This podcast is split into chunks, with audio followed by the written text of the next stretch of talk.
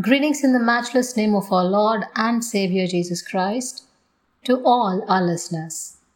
And connecting with God, our topic for today is the invitation.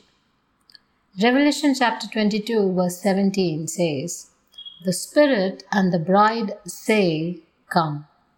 And let him who hears say, Come. Whoever is thirsty, let him come.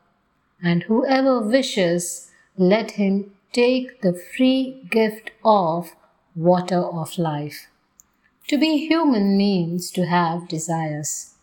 Our most basic desires are the needs of the body, such as air, water, food, shelter, etc.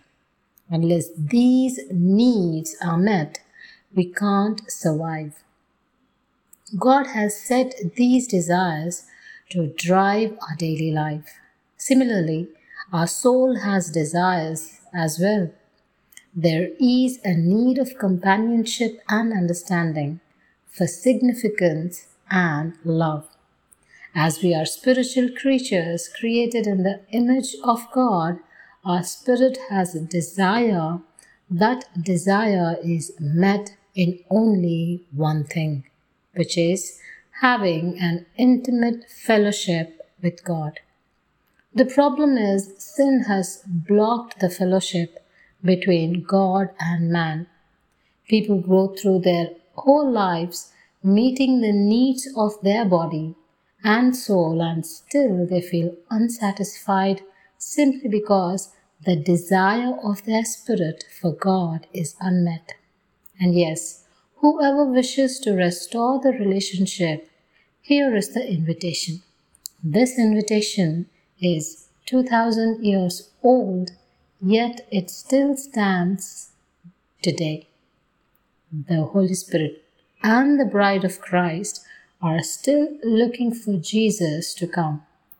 The Spirit and the bride, along with all those who have heard the truth, are still inviting lost sinners to come to Jesus for salvation.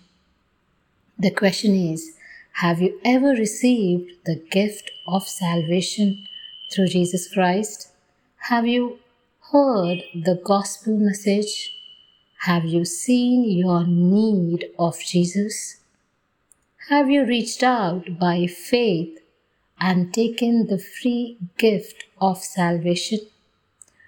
God loved you enough to give His only Son for you. Jesus gave His life on the cross to save you. The Spirit of God is inviting you to come to Jesus and be saved today. All that remains is for you to take this gift God is offering to you. Amen. God bless you.